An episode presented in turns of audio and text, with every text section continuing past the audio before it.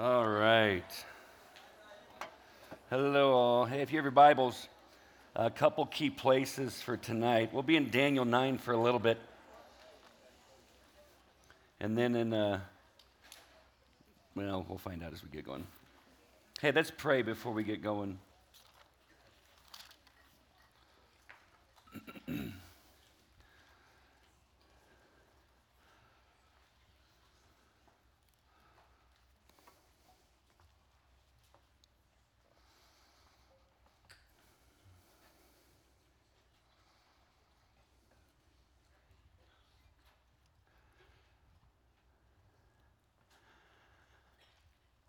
Jesus, that's a big statement for us to say in that last song.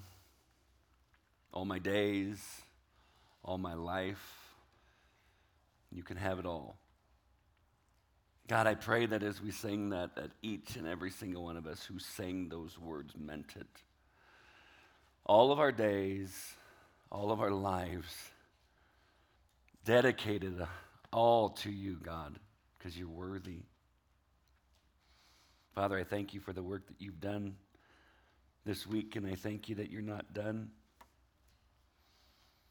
Holy Spirit, I pray you would still convict and encourage. Father, you would draw people to Jesus for those that don't know him. God, do a miracle still, and may we get to watch it and see it. And then I pray that you would encourage us as we look at this final uh, passage. We spend our final time together. God, what do we do until we see you? Like, what do we do? Father, I pray that you would ignite us for something great, what you call us to. We love you. We pray this in Jesus' name. And everyone who agrees says, Amen. Daniel chapter 9, starting verse 1.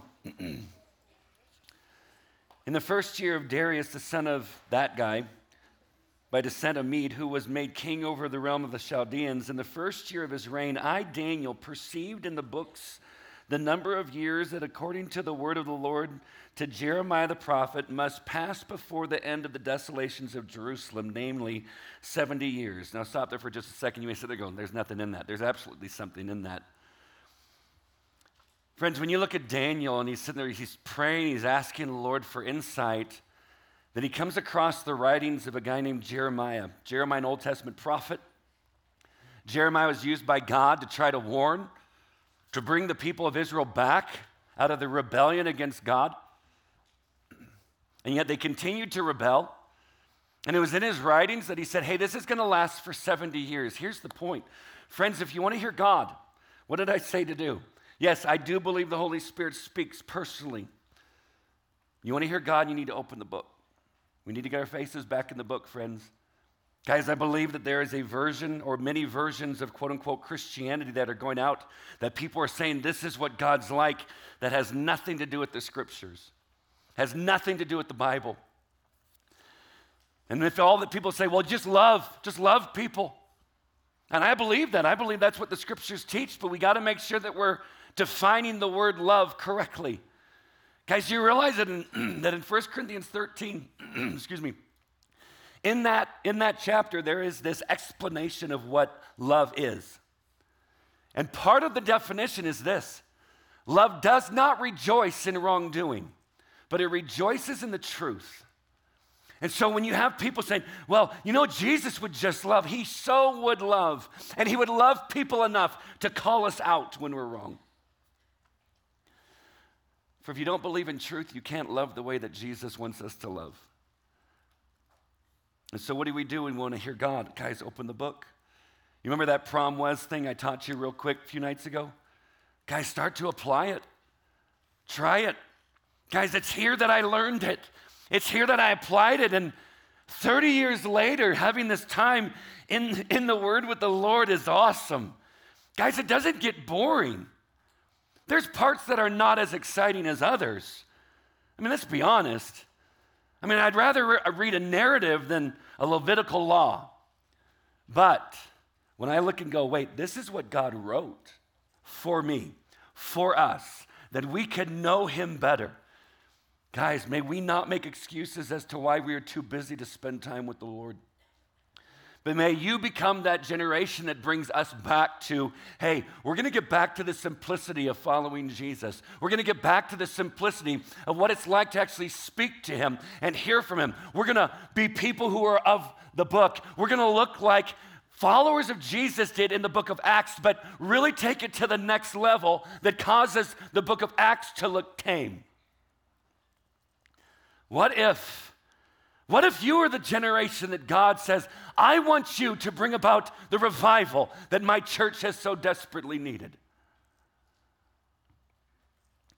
Guys, he looked to the scriptures and he found the answer, but here's the thing. Has anyone ever prayed a prayer like that to God where you say something like, How long, God? You ever had anything like that? Whatever situation's going on, it's, maybe it's hard. You're like, How long, God, do I have to go through this? How long? And how many of you haven't had him answer? He hadn't given you the answer. And you sit there and go, Come on, you did it for him. Why not do it for me? Guys, I think that God is being gracious a whole lot more than we think that he is. Because what if he says this? What if the answer is this? When you say, God, how long will I have to deal with this? And what if, he ha- what if, what if the answer is this? For the rest of your life, And is it possible that in that moment God is being gracious by not telling you? That He's looking out for you because He knows it's too much for you to bear right now because you haven't learned the lessons that get you to that point where you can accept God, if that's what it is the rest of my life, then so be it. But if He hasn't given you the answer yet, maybe He hasn't prepared you for it yet. So he goes to the scriptures and sees that they're going to be in captivity for 70 years. And I don't know about you, but if I, if I heard 70 years, and Daniel's an older guy by now, so pretty much he's going to die in captivity. That's what he hears. Guys, it would be so easy to then look at God and start blaming him or getting frustrated with him or looking and going, hey, what kind of plan is this? But what does Daniel do? Look at verse 3. Then I turned my face to the Lord God, seeking him by prayer and pleas for mercy with fasting and sackcloth and ashes. You know what he did? He prayed. He sought the Lord. And when you start reading his prayer, you know what he did? He included himself. He's like, We've sinned against you. We. He didn't say they've done it, but I've been a good boy. No, we've sinned against you, God. Like we deserve this. And it says that he starts begging, asking God for mercy. Guys, we look at this and go, okay, so doesn't it feel like we're just kind of waiting? Like Daniel's waiting. He's waiting that maybe they'll get to go back. Then he sees it's going to be 70 years. So now he's just waiting for whatever's next for him. And as followers of Jesus, we've had this week where we come together on Sunday and we look at the passages. It's like, hey, we live in a world that is so different. We live in a culture that says there's no truth and a culture that's trying to get you to change who you are at the root of who you are. Because if a, if a, if a culture can change who you are, then they can change what you do. And then all of a sudden we look at this passage that says, man, we, but we have to have resolve. We have to make a decision before circumstances come up. I will not sin against my God. No matter what comes, no matter what it costs me, I will not sin against God. And the question that we come back to, in order for us to be able to make a resolve like that, it's that one question we've been asking over and over. Do you remember what? Is Jesus worth it? Is Jesus worth it? Because I'll tell you this Christianity is not. You know, oh. guys, the whole point of Christianity is Christ. Jesus is worth it. It's about Him.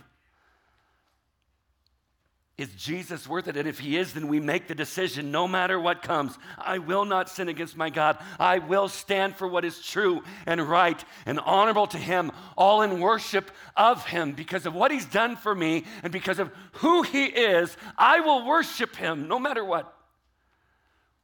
Even if I have to stand alone when everyone else is bowing down to these things. I will stand because I know that my God can save me. But even if, remember that part? But even if He doesn't, I won't bow down because Jesus is worth it.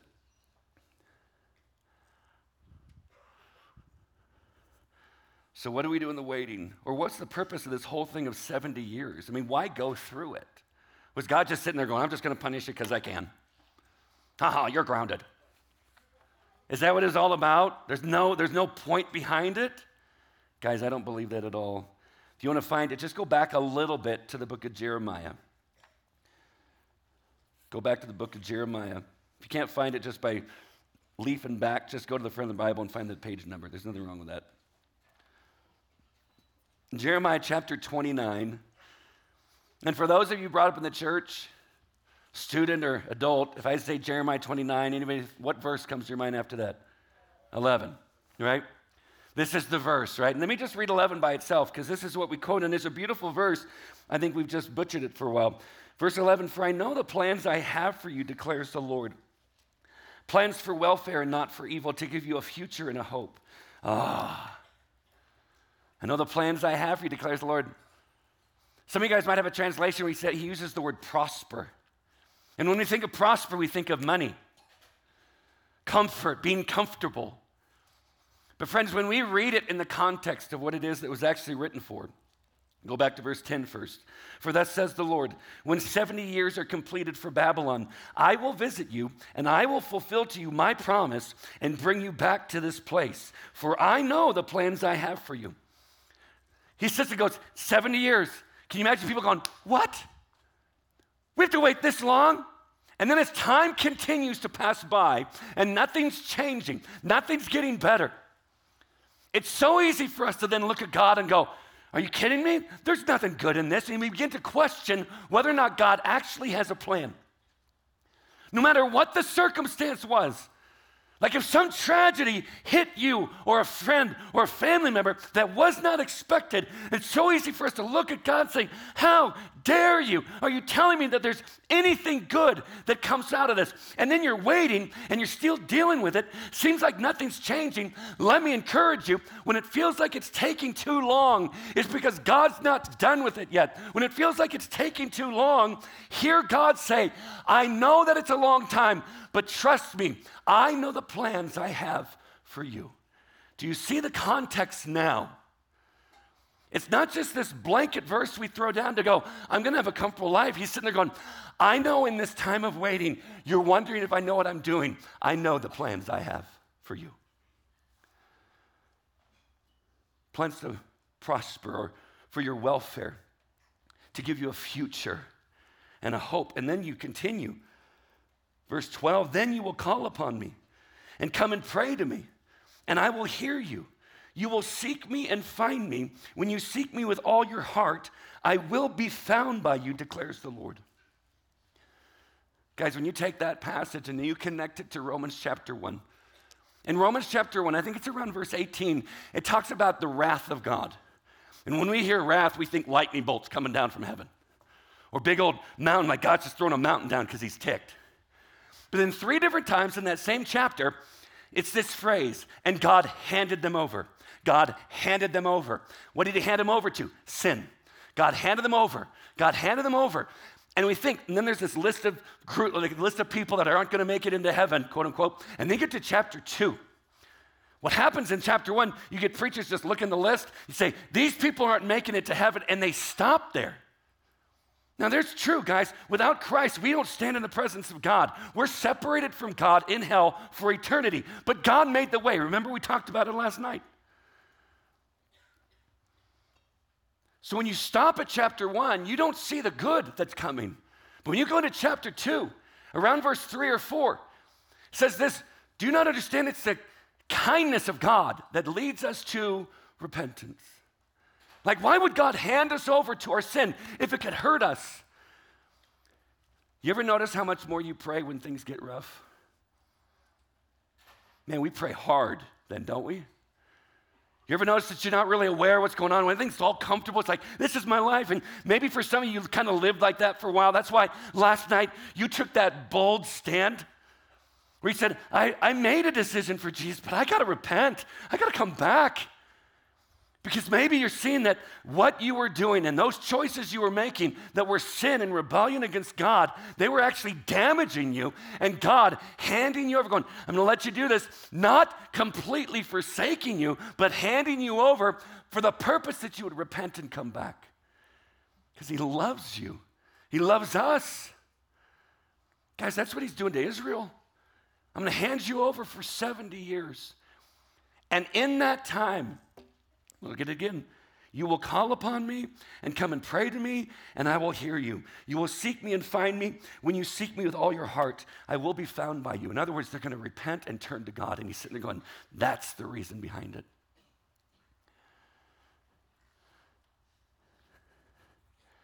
Do you ever feel like you're seeking God, but you're not finding him? Like he's really, he's kind of a tyrant when it comes to hide and seek?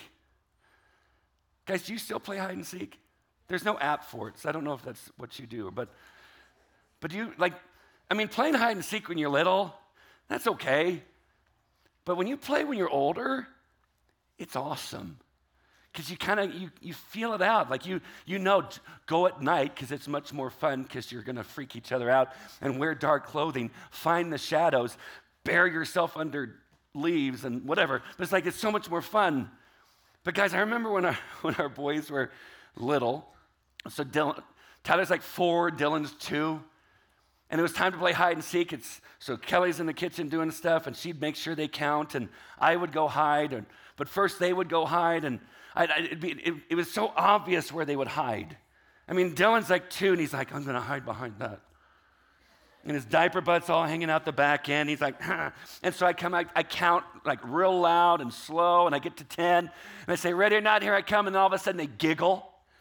I mean, they let, it's like, that almost sounds like a demon, but it's like, that, like you, you get what I'm saying, right? And no joke, like Tyler's under a table with his feet hanging out, and Dylan's behind a lamp with his butt hanging out. So I then have to play like the Oscar card. I'm like, where are they? I don't even know. And I'm walking around Dylan the whole time.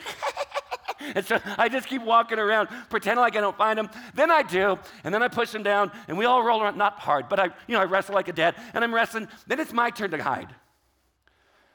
And then they run off to the kitchen, and our house was not big, it was tiny.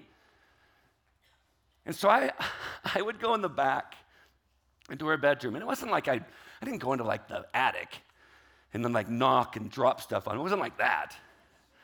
But I wasn't gonna hide behind a lamp I don't believe that kids should get to win unless they earn it. So here's the thing. So I said, I'm going to hide. Guys, I hid behind a door. That's all I did. But I made sure it was dark. So where I'm, from where I am, I can hear him counting. So, so Kelly said, okay, boys, count. And Tyler, he's four, so he's got one, two, three. And Dylan's two, he's like, one, two, three, bump, and I'm like, what is this? It's like an air horn. Like, what is that? I'm like, God, please give him wisdom. Please give him knowledge, because that doesn't sound right. Stop, stop it. I'm like, oh, that must have been seven, because there was two syllables there. And so they finally get to the end. And, Dylan's loud. He's like, ready not the come. I know what that meant. I feel it. And they start walking out, and they're like looking under their table, behind the lamp.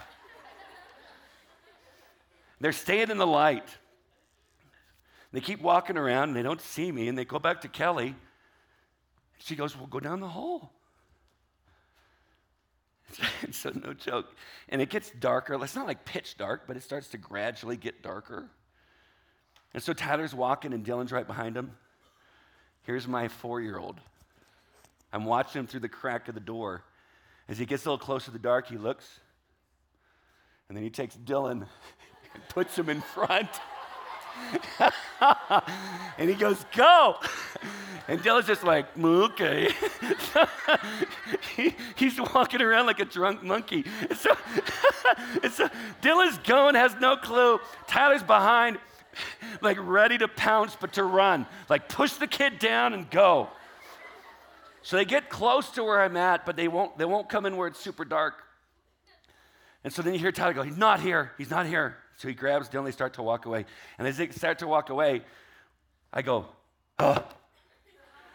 No. Here comes Taylor.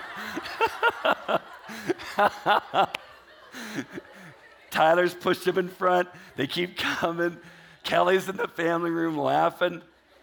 Same thing, get to the same spot, not here. They keep going. Every time I did the same thing. there you go, come back. and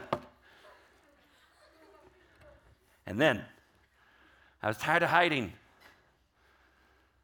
So they get closer, and I just jump out and scare the crud out of them. Just, Dylan's like, but this was like the time to do it because if he pooped his pants, he had a diaper, it didn't matter.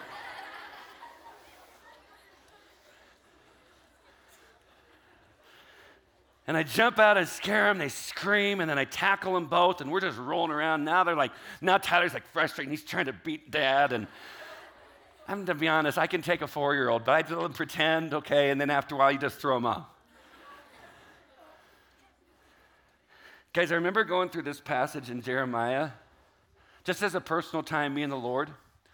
I remember telling him, God, I feel like I seek you with everything I have. But I feel like when I do it, I don't find you every time. And I don't understand that part. And you know what came to my mind? Me playing hide and seek with my boys. See, God wants to be sought after. Guys, when we seek afterwards, when we're just sitting there going, God, I just want to know you. I want, I want to experience you. I want to see you. I want to hear from you. Guys, do you realize that you're revealing to him your heart for him and it blesses our Creator? Guys, when you go through those dry times, and friends, you will. Young people, if you have never gone through the dry time with God yet, it's okay. Youth leaders, by a show of hands, how many have ever gone through the dry time in your faith? Put them way up. Now, students, look around. Guys, it's part of the journey. The automatic thing we do is sit and go, there's something wrong. I did something wrong. Sometimes God takes away the emotion of following Him just to make sure we'll be obedient. That we're not worshiping the experience of following Jesus, we're just simply worshiping Jesus. Guys, it's part of the journey. And when I asked him that question, that's the thought that popped in my head, and I knew what God was saying. Guys, when I played hide and seek with my boys, yes, I messed around with them, played, and was, it was fun, and they had fun. They're not scarred by it all. But ultimately, why would I make the noise? Why would I make the noise? If they start going the wrong way, why would I make the noise? Because I want them to find me. Guys, God's the same way. Guys, we start to wander and we're like a little scared. He'll make the noise. Huh? Why? Because he wants to be found by us. He wants it, he desires it, he loves it, it blesses him. Guys, it's in the passage. He looks at a whole people group that he chose out of every other people group on the planet to be his chosen people. And he says, When all this is over, you're going to seek me with all of your heart, which is what he wants.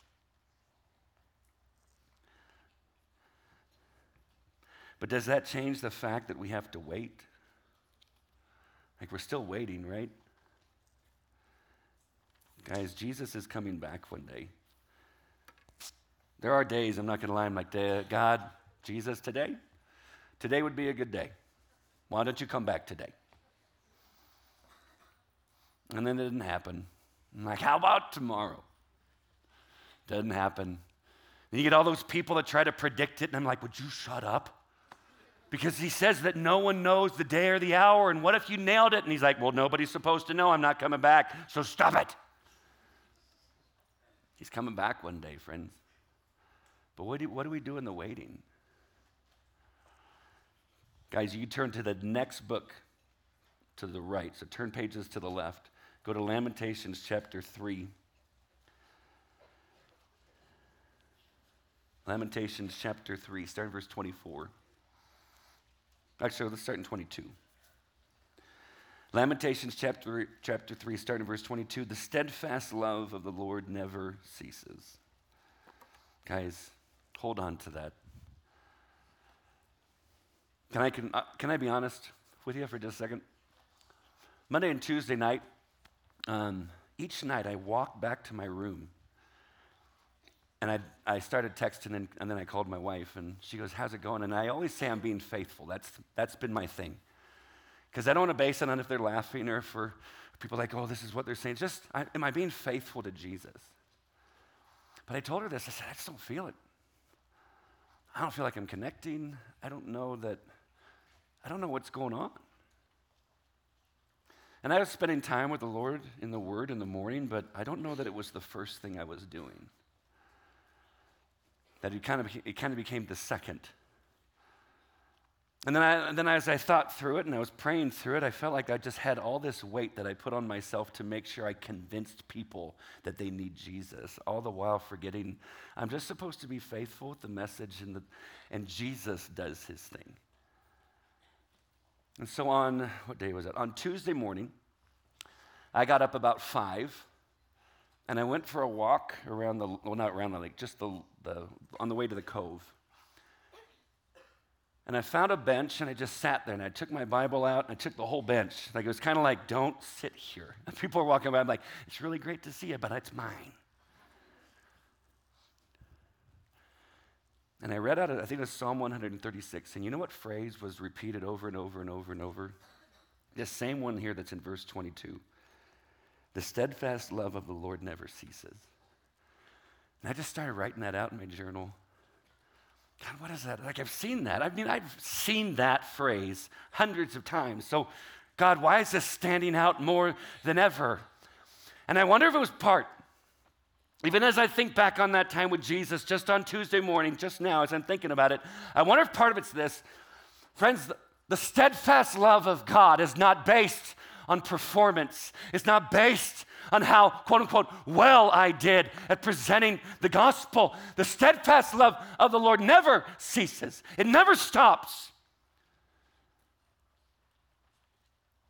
Guys, in Ephesians 1, I think I might have mentioned this when we talked about creation.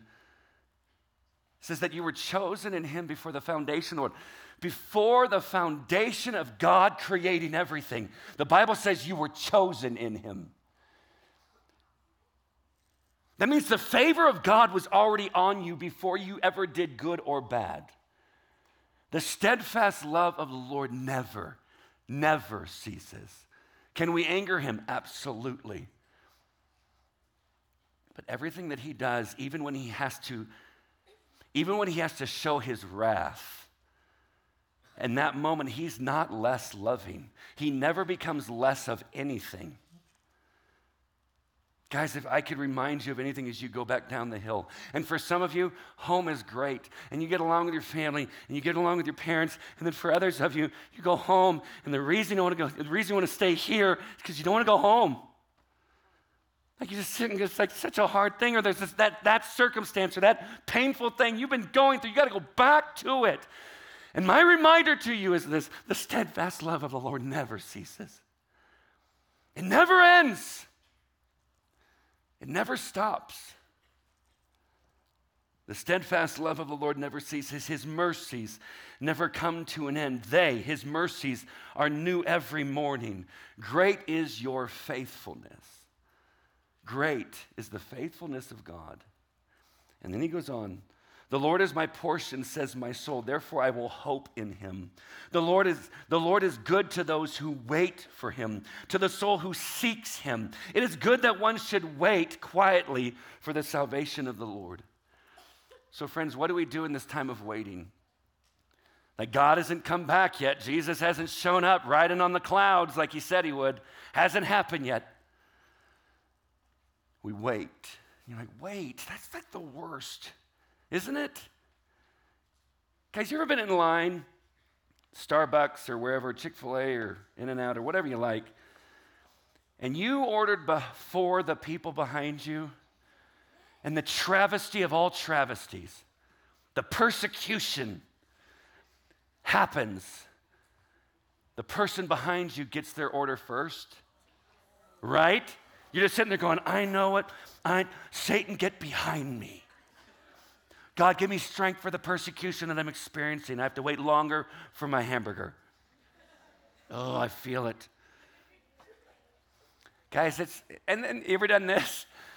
Especially if you're wearing like a Jesus shirt or something, you can't lose it, right? Because it makes Jesus look bad. So now you have the pressure. So the person behind gets their food. They don't even know, they, re, they don't even remember you. They just get it. They walk out. You're sitting there, and the per- you're looking at the person. You're kind of like,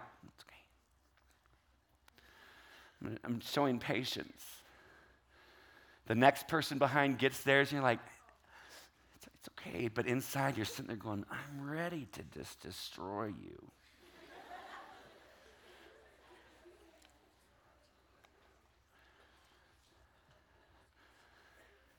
Guys, we need to learn how to wait because Jesus doesn't wear a watch.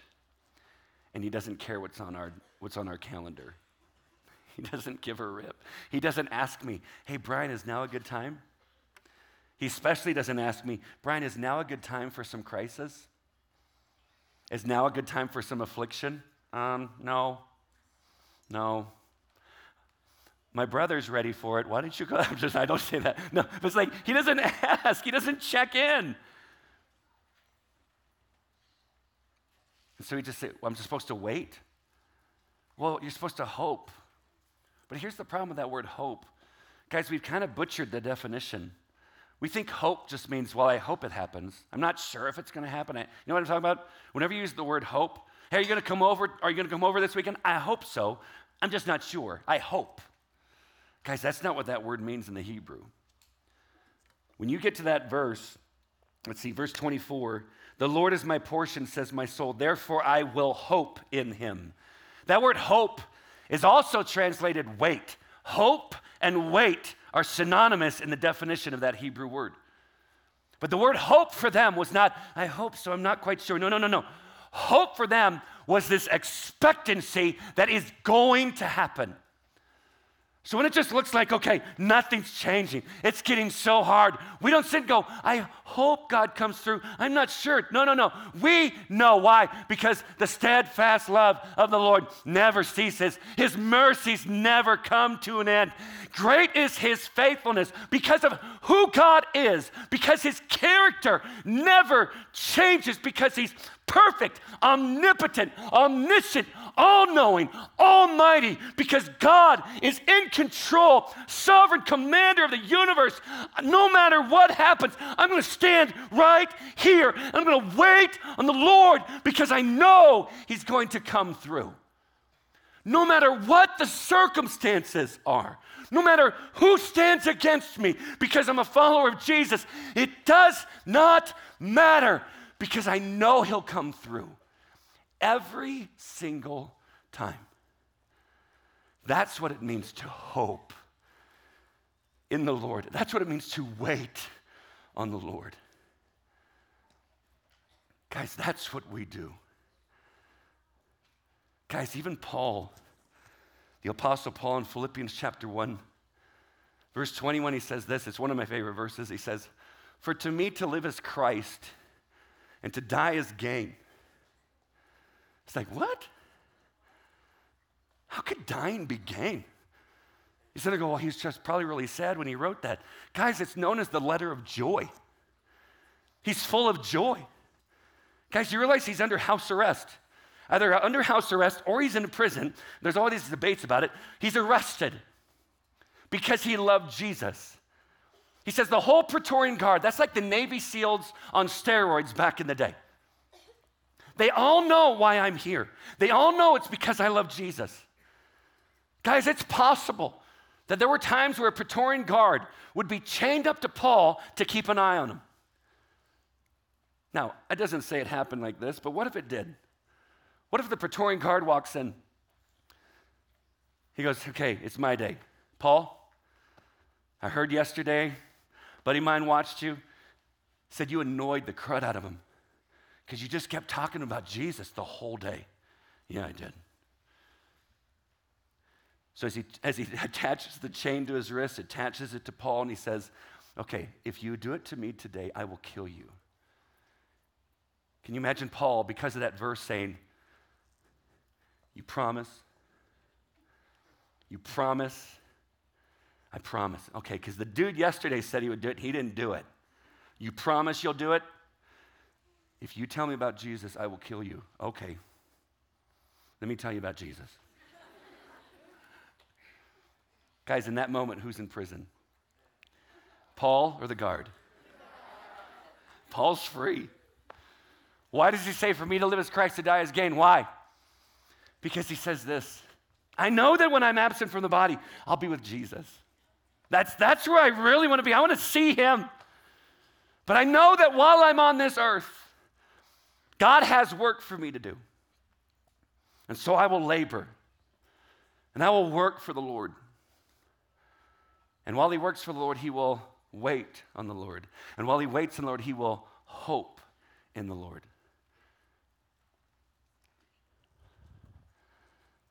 Daniel goes to the scriptures and finds out 70 years. So I guess I'll wait and I'll hope because I know that God's going to do what he says he's going to do. Guys, I wrote down three things that I think we do in this time as we get ready to go down the hill. The first thing I wrote down was this we bow down. We bow down. In other words, we worship God. We bow down to Him. We live in worship of Him. Guys, it goes back to the great commandment, the greatest commandment that's ever been recorded in the Bible. Jesus is the one that said, This is the greatest. The greatest commandment is this Hear, O Israel, the Lord our God, the Lord is one. And you shall love the Lord your God with all your heart, with all your soul, with all your might, with all your strength. He says, The second one is this I want you to love I want you to love your neighbors. I want you to love people. Guys, when we go down the hill, you're not going to have chapel every night. You're not going to have audience of one leading worship every night. You're not going to be in the cabin with your friends and then your youth leaders. You go back to normal life. And you have to make the decision how will you live with and by and for Jesus. Guys, you're not at the whim of whatever might happen in your faith. You make the decision. You make the decisions. What will you give up for Jesus? What will you do less of so you can spend time with Jesus? So, first, I think we bow down. Second, I think we reach out. We reach out. Guys, there is a lot of people, there are a lot of people that don't have a relationship with Jesus who will stand before their creator one day and have to answer, What did you do with my son? and say, I didn't accept him. And because when you don't, when you don't surrender to Jesus as Lord, you don't get his forgiveness. You don't get what's called imputed righteousness, where Jesus, it's almost like this. Imputed righteousness is this. Picture I wear this coat of sin, and Jesus is over here wearing this coat of righteousness. When I surrendered my life to Jesus, we exchanged coats. He took my sin and he gave me his righteousness. So when the Father sees me, he sees me as if I am as righteous and holy as Jesus, because it's been gifted to me. And the only reason I can stand before the Father, the only reason I can stand before God, is because righteousness, right standing with Him, has been gifted to me. But outside of a relationship with Jesus, you answer for your own sin. But what do we look at? That verse that seems to be so popular and has been for a couple thousand years for God so loved the world that he gave his one and only Son, that whoever would believe in him would not perish but have eternal life. Guys, I went to a Christian school my whole life. I remember it was third grade, I was sitting in chapel, which is weird because I have a horrible memory. Ask my wife, she'll tell you. It's like he doesn't hardly remember anything. But I remember this. Person came out, third grade, we had a chapel every week. We're sitting there in the pews, feet aren't even touching the floor. Just brink, brink, brink, brink. The guy comes out and he goes, Man, I don't, I'm not sure if you've ever heard this verse. John 3:16. And then all, me and my buddies are like, oh, we know that verse. We know it. We have memory verses every week. That one's always on the list. We know that one. It's like I wanted to start a revolt. I'm like, let's get out, paint your face blue like Braveheart, take him down. Can you imagine all these elementary schools ah, chewing on his neck? Get away from me. But here's the thing he went through that verse, and then he says, I want you to help I want to help you remember this verse in five words, and I've never forgotten them. He goes through the verse and he says this. Remember that verse with five words I will never leave you. What? Guys, you realize that before Jesus ascended into the heavens, he looked to his disciples. They're on a mountain. I love the fact that the Bible says some worshiped him and some doubted, which is kind of a, it, it's understandable because the dude they're looking at was dead and now he's alive. And he looks at me and says, All authority in heaven and earth has been given to me. Therefore, because he has all the might and all the right, go. Go and make disciples. Now, here's the thing about that word go. Guys, they used to think that was a verb. It's not. It's not a command. The only command in that, in that passage, go and make disciples, is to make disciples.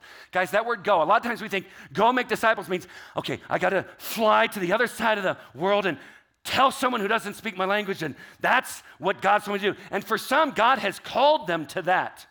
But that word go actually means this hey, in your coming and going, wherever you're going, wherever you are, make disciples.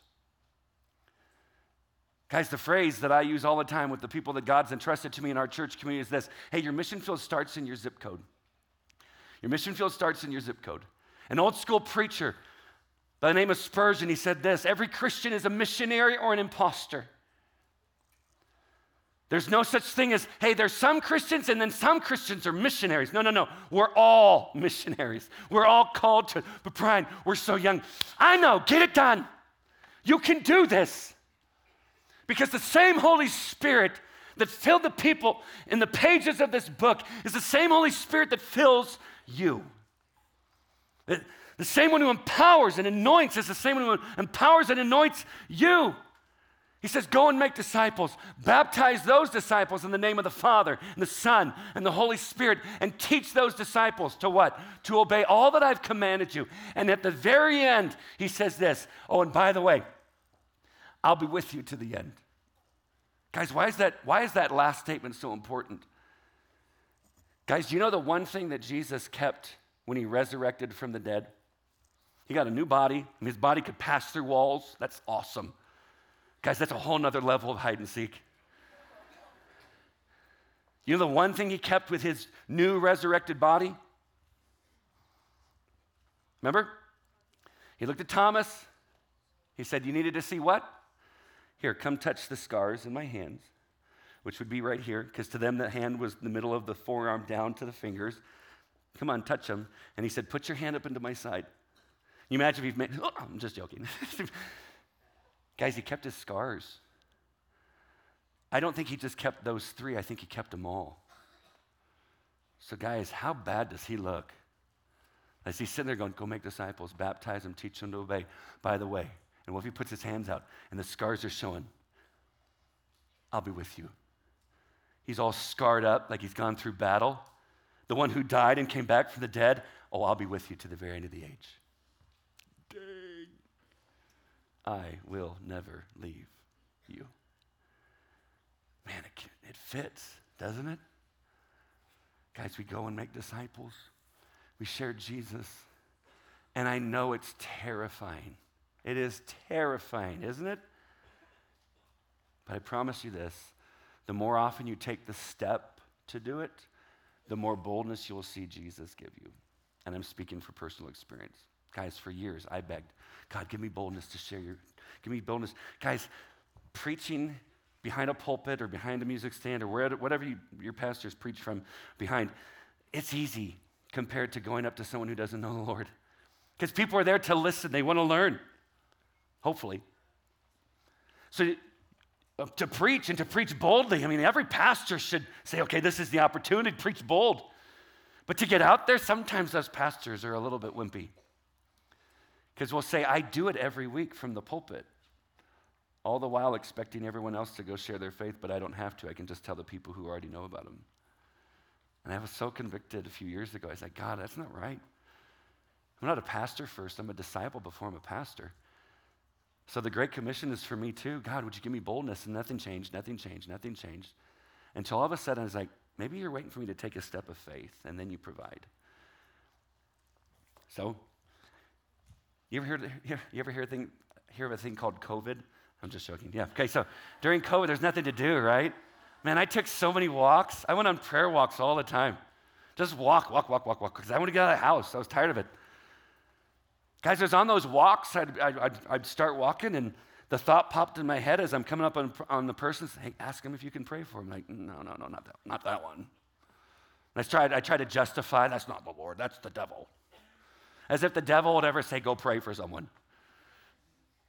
I finally got the nerve. I walked up to somebody and said, hey, I know this sounds weird. I'm a follower of Jesus. I'm on a prayer walk. Could I pray for you about anything?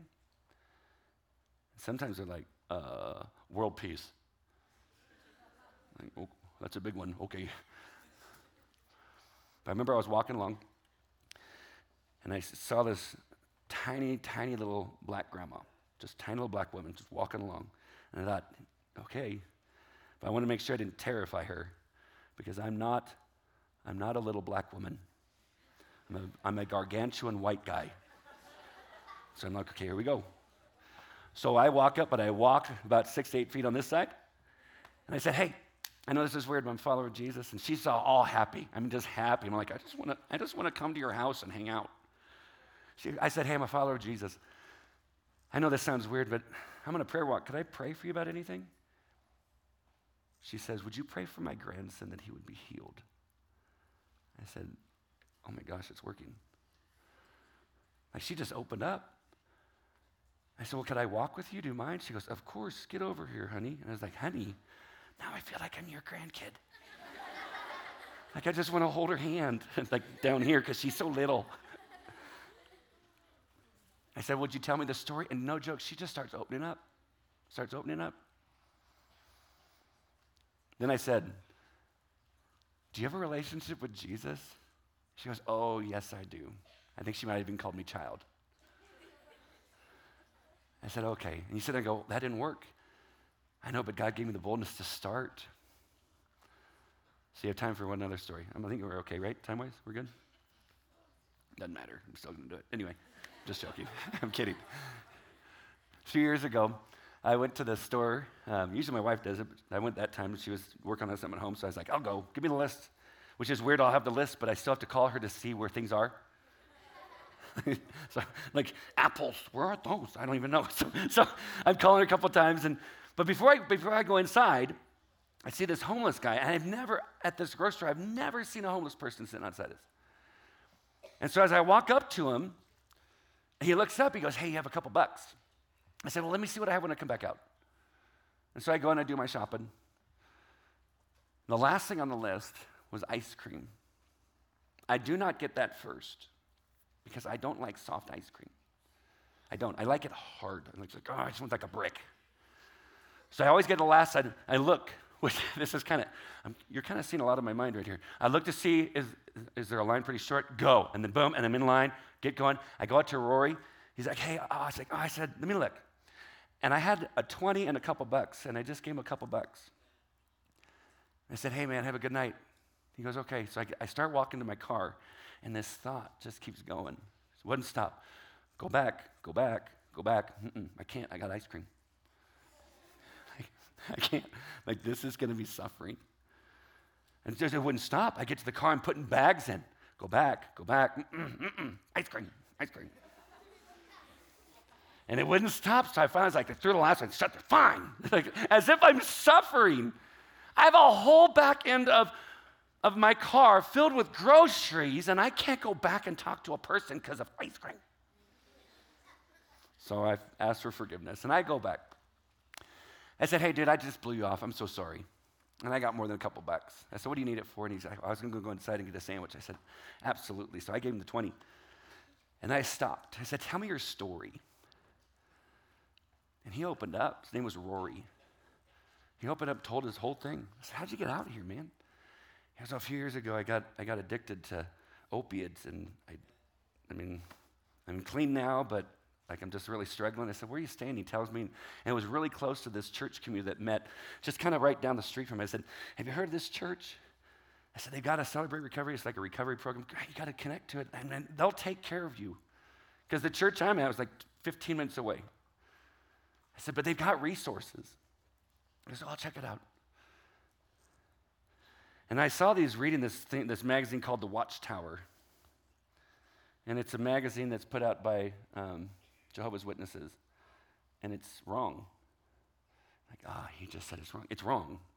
They don't believe correctly. And so I looked at it and I said, Hey, have you read that? He goes, Yeah, it doesn't make sense. I said, Because it's wrong. I said, can, can I tell you about Jesus? No joke. This is all just coming out. I'm like, Where's this coming from? I said, Can I tell you about Jesus? He goes, Yes. I told him the gospel. Guys, he already had my money. He didn't have to listen. I said, Can I just tell you? And, he's just listening. We're just having a conversation. It's awesome. I even sat down as I'm talking. It's like, here I am, me and Rory, the homeless guy, just sitting here. People are passing by, going into Ralph's. We're just chatting. How you doing? We're just having a conversation. And at the end, I said, Rory, have you, have you ever surrendered your life to Christ? You ever surrendered your life to Jesus? No. I said, Do you want to do that right now? He says, Yes. And I went, Am I on camera? I said, Are you serious? He goes, Yeah. I didn't know it was like that. So I prayed with him right there. People passing by Ralph's, got to get ice cream. I'm like, We're praying, man. We're praying. And I get up, I, I finish, and I stand up. I said, Rory, I'm so glad I stopped. He goes, Hey, one more thing. Could I ask you something? I said, Sure. He said, Could I give you a hug? And I went, Heck yeah, you can. So I grabbed him by the hand and I just went, Wham! He's like, Man, and I bro hugged him right there in front of Ralph's. It wasn't like the little, the little three tap thing that we guys do. It's like, eh, eh, eh. wasn't that? Man, I just bam! I've never forgotten him. Guys, I'm not naturally bold like that.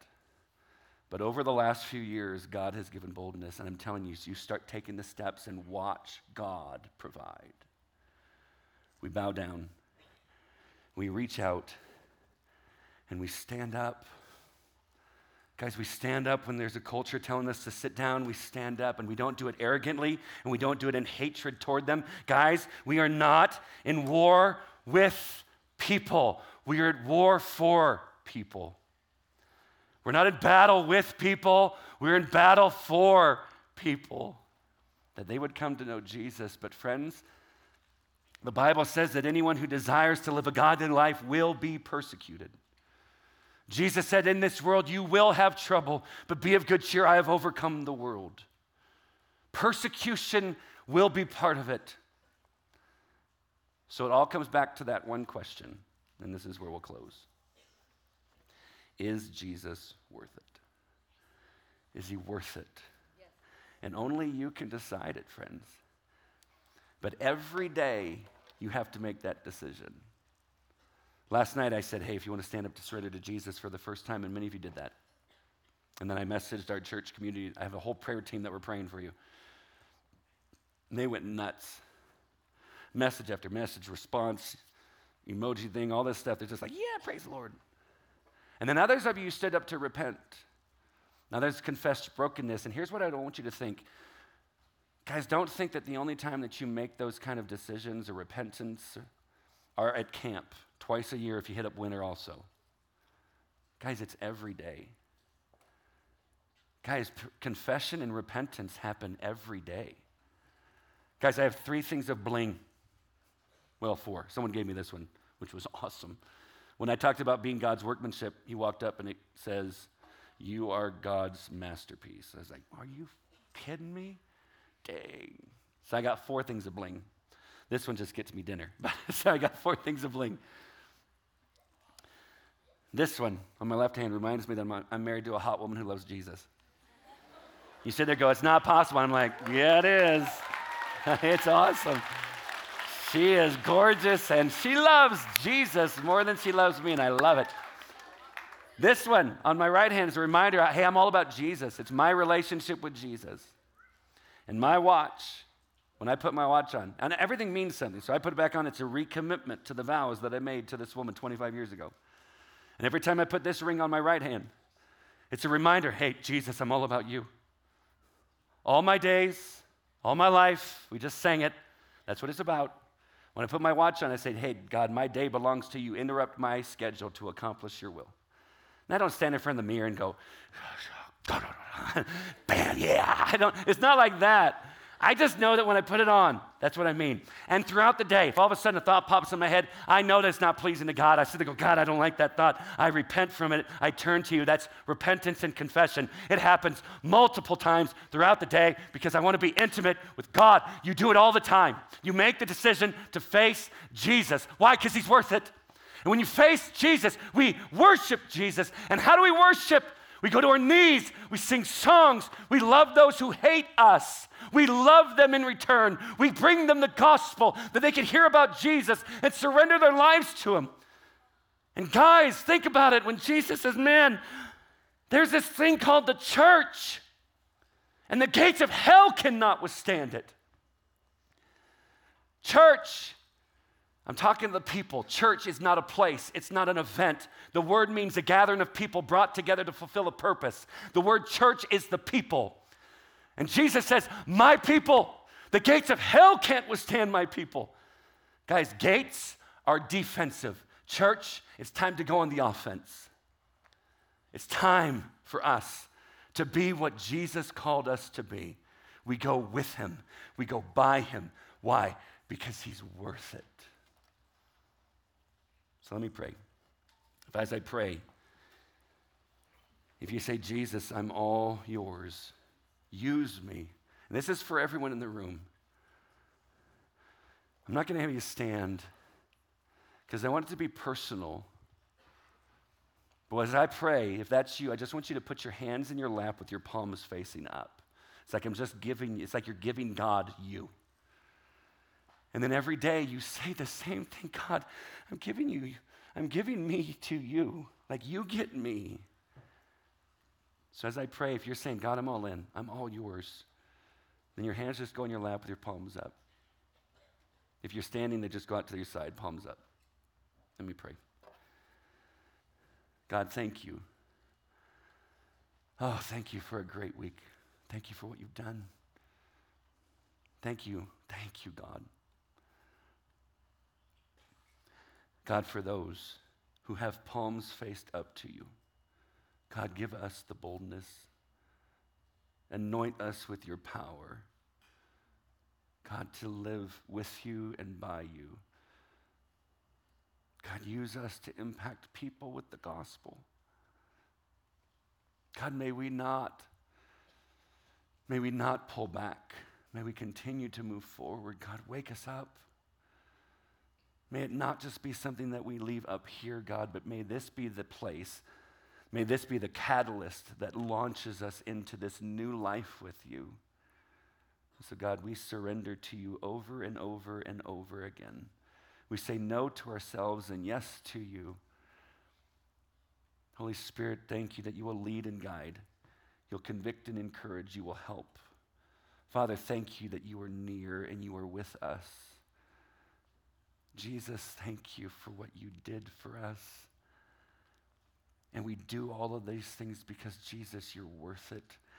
And Jesus, I thank you that your cross is your declaration that we are worth it to you. God, thank you for all that you've done and all that you'll do. To you be all the praise, all the glory, and all the honor, for you alone are worthy. And we pray this in Jesus' name. And everyone who agrees says, Amen. Love you more than you know.